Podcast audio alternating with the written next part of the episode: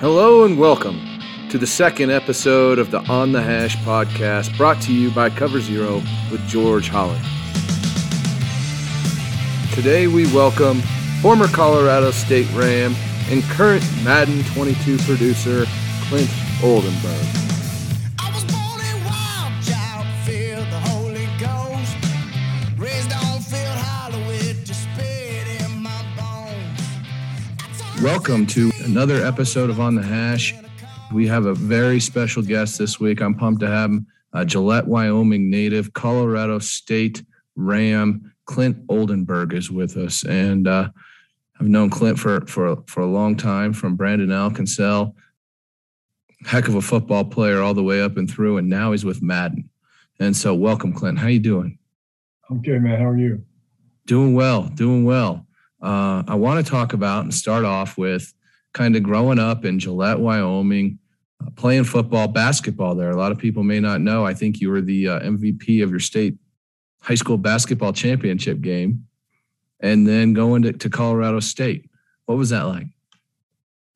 Yeah, so you're throwing it way back there. Um, growing up in Wyoming is great. Small town, everyone knows everyone, and sports is king there. You know, outside of maybe rodeo, uh, but loved growing up there. Uh, my dad was a coach my entire childhood, coach at the high school, coached football and track, and also was the weight room coach. So I had access to sports basically from the time I could walk. So always loved uh, loved being around sports. Got to go to the high school football practice after elementary school every day. Um, and so that's just what I grew up in, and that's what I, I made my career out of, and I'm thankful for that. Uh, in terms of, you know, you mentioned basketball. Funny enough, most folks who saw me play sports in high school in Wyoming would likely tell you I was a better basketball player than football player. Uh, I would probably argue the same thing at the time. I was a tall, skinny kid. Um, and I played basketball nine months out of the year, and I played football three months out of the year. Unfortunately, uh, being six six in the basketball world is actually pretty short. and uh, I was a post player at six six to boot, so whatever I could get done in high school wasn't going to work in college. Uh, but I did have the frame for football, um, so that that career ended up being the, the route I went. Who recruited you when you when when you came out and Colorado State comes down, and I'm sure Wyoming probably came across campus. Uh, talk about that for a minute. Who, who recruited you? Who came in, and who specifically? Which coach came in from Colorado State? Um, I started getting recruited my junior year, and I'm not sure if it was production based or just my frame. I had a good frame, which I think is what most coaches were interested in. Um, but I was hearing from obviously University of Wyoming, Colorado State, Montana State, and then a lot of the schools around the area, you know, Chadron State, Nebraska. I was getting letters from uh, really all over the country, most walk on offers. Um, but I got a lot of interest from the Ivy League because I had really good grades. Uh, so that was something that I flirted with for a little while. Um, ultimately, it came down to Wyoming and Colorado State were my final two, and I think Colorado State found me because they they had been recruiting Mike Vomhoff the year before, who played running back for us in Gillette. Ended up playing running back and linebacker at Colorado State, and they saw me on his film. And that's how Colorado State found me. And their running backs coach at the time, Mick Delaney, uh, who spent a lot of time at Montana State prior and after Colorado State, uh, was the one who who originally recruited me. Man, that's crazy. Um, I remember remember the name Mike Baumhoff, and it's it's weird now looking back, and now it's almost like Wyoming coming in and recruiting all Colorado Colorado kids and Colorado State, really not not recruiting a bunch of them. So it's kind of weird how that's kind of transitioned now, even currently. But um, it's uh, you look and, and you talk about Colorado State back back when you played there. I mean, they were a powerhouse, top twenty five. They'd be on ESPN Thursday night football against the BYU's, the Boise States. Holiday Bowl win, I believe. I don't know if you were on that team. Were you on that team? No, that was that was before me. But what I tell people, they ask about that. We were we were Boise State before Boise. We were always playing those Thursday night games and beating the big boys. Um, and that's what drew me to Colorado State is I was seeing them play those Thursday night games and in the top 25. And we won uh, we won the conference the year before I got there, and my freshman year that I redshirted, we won the championship those two years. No, you guys, uh, and and and you know, back then Colorado State had guys like uh, Moses Moreno and Bradley Van Pelt and Justin Holland playing quarterback, and then you had before you Joey Porter. But you know you you played with and you were part of an O line that had a lot of NFL talent and a couple good coaches in you know John Benton and Daryl Funk.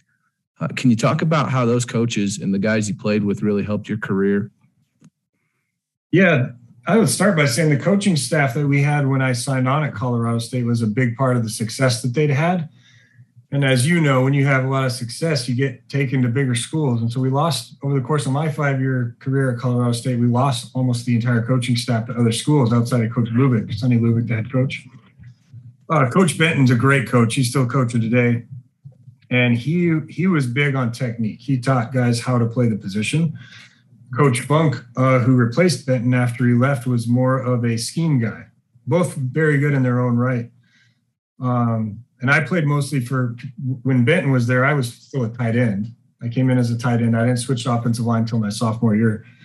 By that time, Coach Funk was the head coach. Um, but I have great relationships with the, both of those guys, and they both taught me a lot about how to become a good offensive lineman. Because tight end, I would tight end in Gillette came in playing a lot of you know split out wide, catching touchdown passes with my height in Wyoming, and then I'm all of all of a sudden playing weak guard my sophomore year. I never blocked anyone in my life. So any any success or perceived success that I had is definitely credited to those two guys. What did you learn? I know that you know you talked to some guys that played on your team, and by and large, everyone just glows about Coach Lubick. What stood out to you about Coach Lubick and playing for Coach Lubick? The thing I love about Coach Lubick the most is he was just as concerned about his players' well-being off the field as he was on the field. And I still carry this with me today. What I one thing I learned from him among hundreds of things was treat everybody with the same level of respect, and that's the utmost respect. He said, "Treat me the same way you're going to treat the janitor who's cleaning up our locker room. Make sure you treat the equipment guys the same way you're going to treat your professor." everyone everyone uh, deserves your respect because they're all here on this campus to serve you and make your experience the best experience it can be. Um, and I've I've tried to use that uh, throughout my life to treat everyone with the utmost respect. And that's what Coach cared about, and that's why I think he was successful because he cared about his players. He had uh, he was very humble. The players he coached were humble, and he was a guy that you just wanted to win for. And he didn't even demand that you win for him; it was just inherent. You just wanted to win for him. That, means a lot, you know what I mean? And, and, just listening to you and seeing how much he means for you and, and to you. And like I said, I've heard a bunch of guys just talk glowingly, you know, and talk about how he asked about their parents all the time and truly cared about you guys. And I think um, as an outsider looking in, you could see the success you had. And it really hasn't been replicated since he left, really, to a large extent. There's been brief periods, but um, you know, he was a heck of a coach, man, for sure. Yeah, and he he still does that to me today. Um, I still see him every now and then when I'm traveling back in Colorado. I'll make sure to stop in and see him. And he'll still ask me how my mom's doing by name and how my grandmother's doing by name. He remembers everybody. And uh, you know that's why the the tail end of his career at CSU, we weren't winning as many games, and you know I still feel terrible about that because I was a part of that. He didn't get to leave on the terms that he he absolutely deserved, uh, being being able to leave coaching on a winner. Um, but he loves Colorado State, and he wouldn't trade that for the world.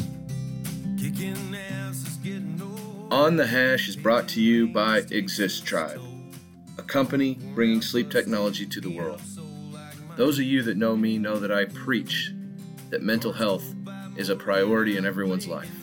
From breath work to cold therapy to sleeping, we must prioritize ourselves and our mental health to be more present with our players and family. Exist Tribe is dedicated to improving the sleep health of the world by offering sleep technologies and furthering sleep science.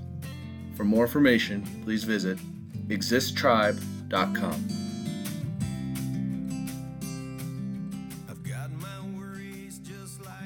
and you you were fortunate enough that they developed you into into a, a great football player, and you were selected in the fifth round of the 2007 draft by the Patriots. What was that like going in, uh, coming from Colorado State, Mountain West? You're going in, drafting the fifth round, great experience, uh, going to camp there, and then you start a what would be about a five year NFL career. Uh, what was that like? Um, it was a whirlwind, really, uh, from start to finish. Uh, certainly wouldn't trade it for the world. Wish I could have played longer. Wish I could have had a more successful career. Beginning though was was I did not expect to get drafted. My agent really didn't expect me to get drafted. We thought there was some potential, but um, weren't really counting on it. We we're really looking at where we were going to go as an undrafted free agent. And there was a number of teams willing to sign me as an undrafted free agent. And when I got that call from the Patriots, was out of out of the blue. The Patriots hadn't been in contact with me at all. It's kind of funny because my brother and I lived there in an apartment in Fort Collins, and he's a huge Patriots fan. He's got Tom Brady stuff all over the living room, on the wall, you know, everywhere. And uh, I get the call, and it's Coach Bill Belichick telling me that they're going to take me with the next pick, and it's like surreal, right? Yeah. Uh, so you know, a lifelong dream come true just in receiving that call, and then you go through a period of time where you're kind of on top of the world. You're like, I just got drafted. Everyone wants to talk to me, so on and so forth. And then you get to rookie camp, and it, Dante Scarnecchia is the O line coach, and he'll put a pin in that just about as quick as anyone in the world because he's all about work. He wants to work. And my first day of rookie camp was just horrific. Like there's a specific drill that he does where you have to pound the post down and back and then back at the 45 and back and you have to do this plate punch while you're doing it and there's a specific cadence that he wants that done at. And i couldn't get that right and he made me do it 100 times over and over and over and over until i got it right. Oh my. and it was it was hard and i was like holy crap this is the nfl it wasn't about getting that phone call. It wasn't about talking to all those people about being drafted. It's like you this is your job. You got to freaking grind. And that was like my wake up moment that first day of rookie camp That's wild. That that really is day one. You go in there, Coach Scarnecchia is in there and just grinding you in rookie camp and doing it till you get it right. And so after that day, I'm sure you had to mentally adjust, come back in, ready to roll. Uh, you get through camp. And then from the Patriots, you went to, uh, I believe it was the Jets after that, right? Yeah, that that one was interesting to me because I was so green in the NFL world. After camp, the Patriots had released me from the active roster. They put me on the practice squad. Obviously, I wanted to develop. And then we got through week one, and they said we're going to release you from the practice squad, but stay in town because we're going to sign you in a week or two. We just need a quarterback Mhm. to take up the spot because the backup was hurt or something. And I did, you know, I was not familiar with how the NFL worked like that or how, how the roster. So I was scared. I was like, holy crap, is my career already over? And the next day the Jets called and said, we would like you to sign you, sign you to our practice squad. And we're actually going to pay you almost active roster money to be on our practice squad because we wanted to draft you. So, you know, I jumped at that. And I do believe the Patriots are going to bring me back because Coach Belichick, when they released me, told me man to man, he said, We think you have a bright future. We know you can play the game. You just need to develop a little bit. Um, but I was I was so scared about my career being over already before it started that I took the first deal that came my way. And that it wasn't terrible. The Jets weren't a good football team at the time. Eric Mangini was the head coach. Um, but I actually did end up playing in a couple games late in the season. I was activated for the last two games of the season. Uh, got to play a few snaps in those games. And ultimately, the following year, going into training camp, I was going to be the swing lineman. They had me playing every position except guard. I was having darn good training camp that year. And I just got hurt the night before our first preseason game. Ugh. Tore, tore my uh, meniscus. So it was like an eight week, six to eight week injury. Yeah, yeah. Uh, so ended up taking an injury waiver from them. But that's that's pretty much how my career started.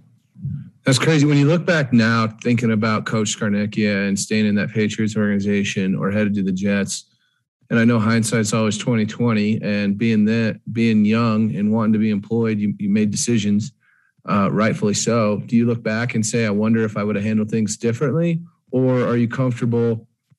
What are you? What's your mindset now, looking back on that decision to go to the Jets? Uh, a little bit of both those things. Part part of me certainly has some regret about not trusting the system in New England because I do think staying with Coach Scarnecchia would have been great for my career. He's such a great offensive line coach, and I think I, I think it probably could have or would have worked there. You know, staying healthy.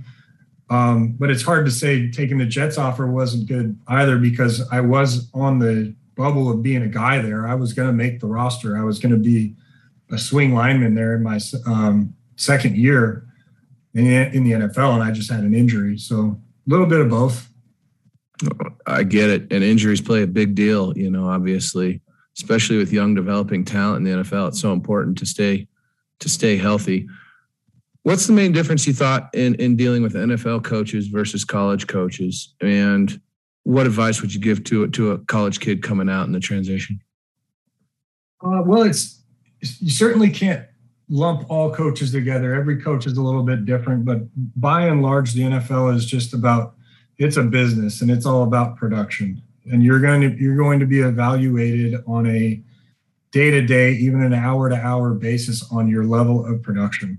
And if that falls even a little bit, your job is at risk. You know, outside of once you're an established guy, you're on your second contract, then fine, your job's probably not at risk, but you're still being evaluated at all times.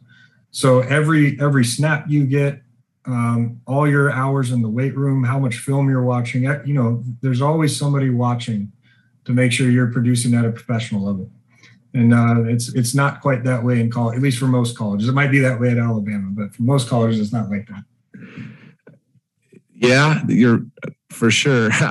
Alabama, man, how good's their staff, and how much, how many resources do they have? Holy cow! They lose a coach, and they just reload, don't they? Yeah, that's all they do. Reload. It's it's uh, it's pretty nice when you got 22 first round guys on your roster any given year, right? yeah. Uh, I was looking at Coach Beamer. He gave an interview. Did you have a chance to see Coach Beamer's interview uh, today or yesterday when someone asked him why Georgia's defense was so good? What what they were doing to be so good against uh, South Carolina? Uh, what did he say? He he just he basically just said, well, they got five star kids all over the field that are physical that all run faster than everyone on this call. And you know, when you have great athletes that are well coached and physical, they really don't need to come up with great schemes. They just show up and beat you. Yeah and you could see his frustration. But man, that defense from Georgia is pretty special. That's about right. Um, so, what about? I'm interested to hear before we move on to your next career at Madden, which is phenomenal. What about finding an agent? What was hard from your perspective as to finding an agent, settling on an agent, trusting the agent, and moving through that process? For me, it was just a, a new world. I had, you know, I my, the agent I ended up hiring was the first agent that ever contacted me.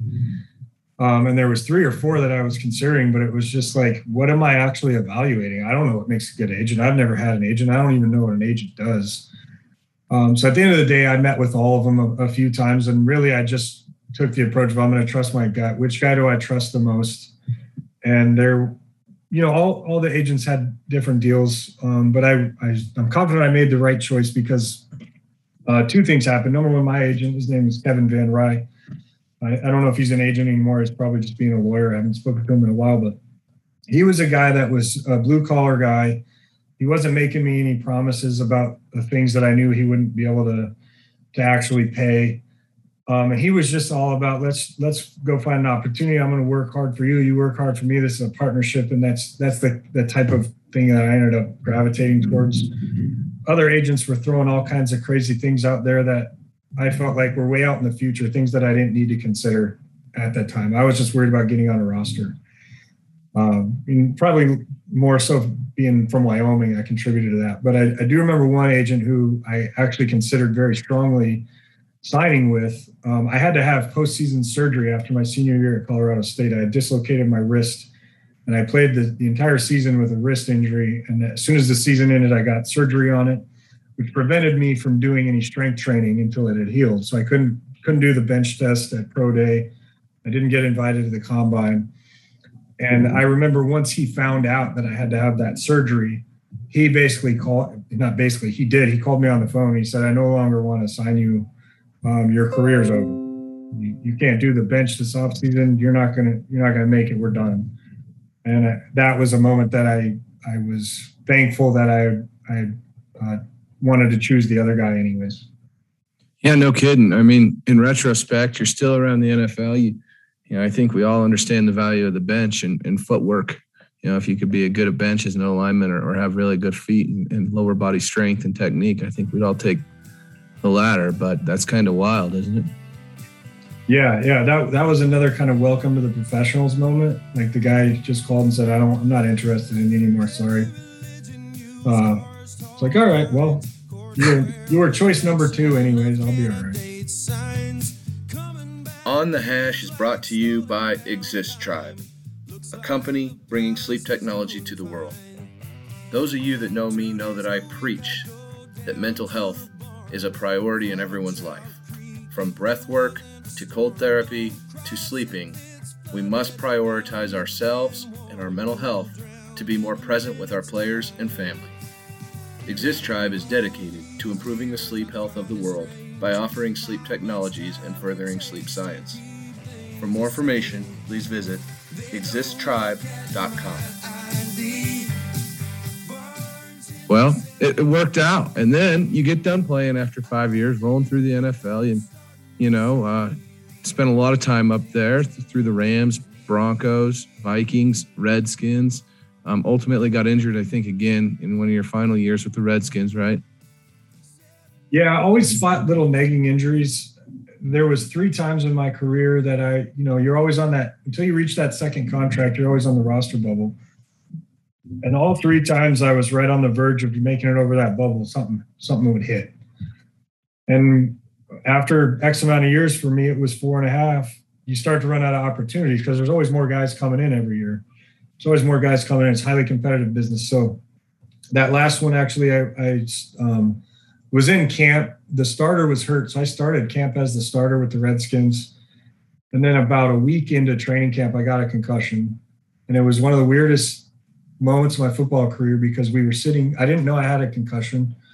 We were sitting in the film room after practice, evaluating the film, and coach was asking me what I was doing on these on this series of plays, and I just sat there and I couldn't remember anything from practice. And he he thought I was I was BSing him at first because I was like I wasn't giving him clear answers, and then finally said, "Coach, like I legitimately don't remember this part of practice." And so he pulled me out of the meeting, sent me down to the trainer's room, and I got diagnosed with concussion. I was out like seven or ten days or something like that. So I missed the the most critical part of training camp, which was the first two weeks. And uh, by then, my spot had been taken over uh, by a rookie.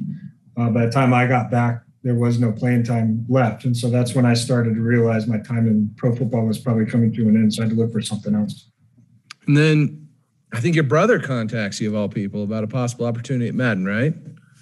Yeah, he, he found an advertisement on the ESPN.com website about EA Sports looking for uh, former players uh, to come in on an internship without really much more context than that. And he said, This might be a good opportunity for you to put like a resume together because I've never done that. So I said, yeah, that that sounds awesome. Always been a, a gamer, always played EA Sports games. So uh, put my resume in in for that internship, and ultimately ended up getting selected for that uh, 16 week internship there in uh, beginning of 2012. So then you go in, you hit your, you get your internship, and how long after your internship do you get hired, and into what role? Um, I got hired as a, des- a gameplay designer um, about halfway through that internship, about eight eight to ten weeks in, um, they cut it short and offered me a full time job, and I ended up retiring, quote unquote, from football a couple days later when I accepted the position. I'd actually signed previous to taking the internship. I'd signed a contract with the Saskatchewan Roughriders in the CFL. I was going to go play in the Canadian League, and I vividly remember being in a mini camp they had held in Tampa during my EA internship. I took off from work to go participate in the mini camp.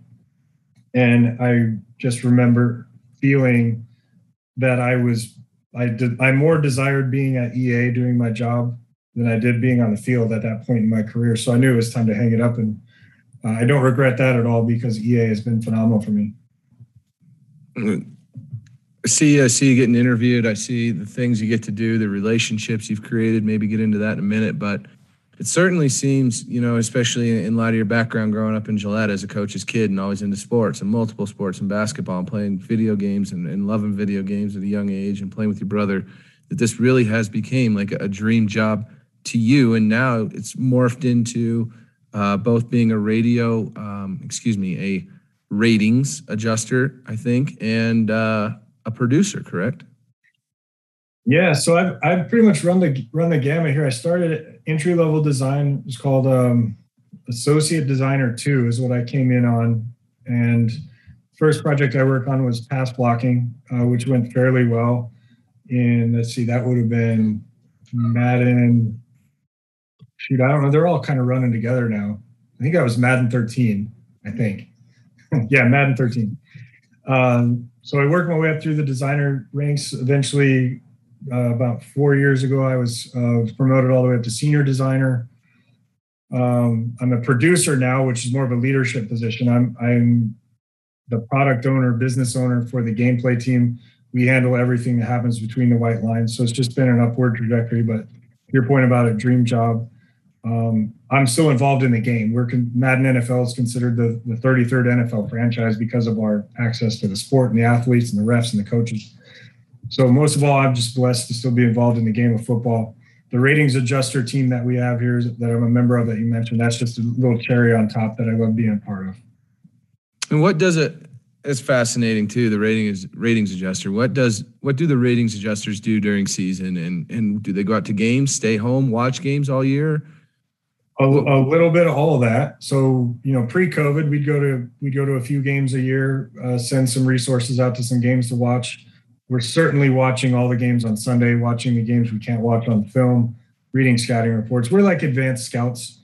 Uh, we're just evaluating players real time, making uh, making sure our ratings are as authentic as possible, making sure the gameplay that uses those ratings is authentic as possible. And that was going to be my next question. Are you guys going off stats, or are you going off more scouting characteristics uh, as far as leverage, you know, quickness, ability to to rush the passer, those sorts of things? Oh, scouting, scouting for sure. Um, I don't want to I don't want to trivialize the meaning of stats because I know it's really important to both players and fans alike, but stats only tell part of the story. You know, you could have a quarterback that has a bad stat line through a couple picks, doesn't have a good completion percentage. What the story doesn't tell is how much pressure he was under, whether his receivers were catching the ball, did his slot receiver catch the hot check on the blitz off two coming off the edge, you know, things like that that aren't reflected in the stat line that we need to pay attention to to tell a more complete story. How many guys do you have that are almost like advanced scouts out there evaluating film at Madden? Um, our ratings adjuster team is about 10, 10 folks deep, and it's not just guys. We have, we have girls on the team too. It's basically, uh, we call it an extracurricular club here at EA. Everyone on the team has a regular job, a day to day job at EA that pays the bills.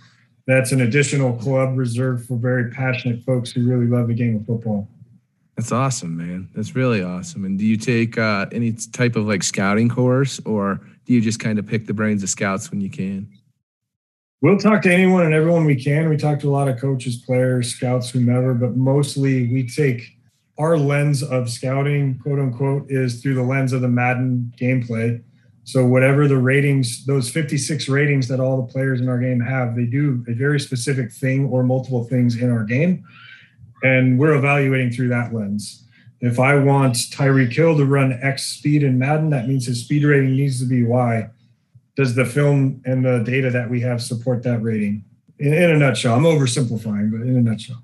Understood. Do you guys use the next level. Um, does the NFL, PA, or NFL make available the, the next gen stats for you too, so you can look at miles per hour ran, or do you guys evaluate that at all? Yeah, NFL Next Gen Stats is actually a partner of ours, and we debuted it in our game in Madden 21 on the Generation 5 consoles. Not only do we use that as a, a data point for ratings, but it's also really integrated into our gameplay. We're actually able to take the data that they provide to us for something, say, like route running, speed, direction, acceleration of actual routes run by NFL players on the field. We can import that data into our animation engine and then we just have to match up our animation with the data and boom you get a realistic route. Like Davante Adams ran on Sunday that's what Davante Adams is going to run in the game. Speed direction acceleration based on the data we get from them. It's fascinating man fascinating. Last question relationships. You've gotten you touched on it earlier you've gotten to talk to coaches scouts players. The, the relationships that this job has given you has probably been tremendous I'm curious about the relationship that you got to build with Madden, um, Mr. Coach Madden, John Madden. Um, can you describe that, kind of how that blossomed, and, and, describe how that relationship is? Yeah, that's probably my favorite thing of working on this game is, you know, ex- excluding pandemic time. Uh, every year we got to go meet Coach Madden at his studio, and I hope to do it again here when the pandemic ends. Um, one of the greatest experiences that I've ever had to just sit and talk football with Coach Madden for a full day. Uh, we typically go out there and show him what our creative plans are for the year, let him give us some input on what he likes, doesn't like, um, and then we just go watch football and just talk shop uh, for a full day of NFL football games. And how the, how my relationship with him got started was interesting because I actually got to go on on my first trip when I was still an intern way back in 2012. They took me the visit to Coach Madden. There's usually about 10 people who get to go every year. And the pass blocking feature I told you about that I was building, we had coined ID the Mike. That was the name of the feature. And so I we had said that to Coach Madden, and he said, "You guys throw this term around a lot. ID the Mike. Can anyone in this room actually tell me tell me what it means? What it actually means in a football sense?"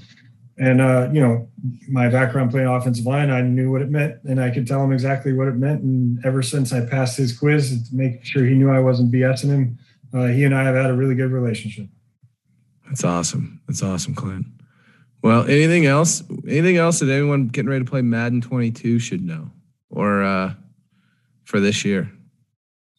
Yeah, Madden 22 uh, just came out last month, August 20th, here about a month ago. Um, like usual, chock full of new cool things to check out. We have Dynamic Game Day, which is our uh, our our new innovation across all of our modes. Deals with momentum and home field advantage to play into that a little bit. NFL atmospheres, uh, upgraded AI for players who like to play against just the CPU teams make that more challenging, realistic. There's also next gen stats tied into how our AI players play, and then uh, environments, so crowd, weather, things like that, having a bigger impact on the game presentation. Next gen stat overlays. Um, that's the primary one, but there's so much more. So if you get an opportunity, to go out and check it out.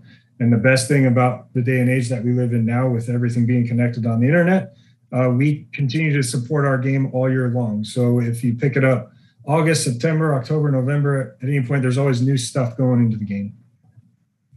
Love it. Love it. And uh, Clint, it's a pleasure talking to you. Um, congrats on how everything's went. And thank you. And, and I tr- really mean that. And thank you uh, for the time.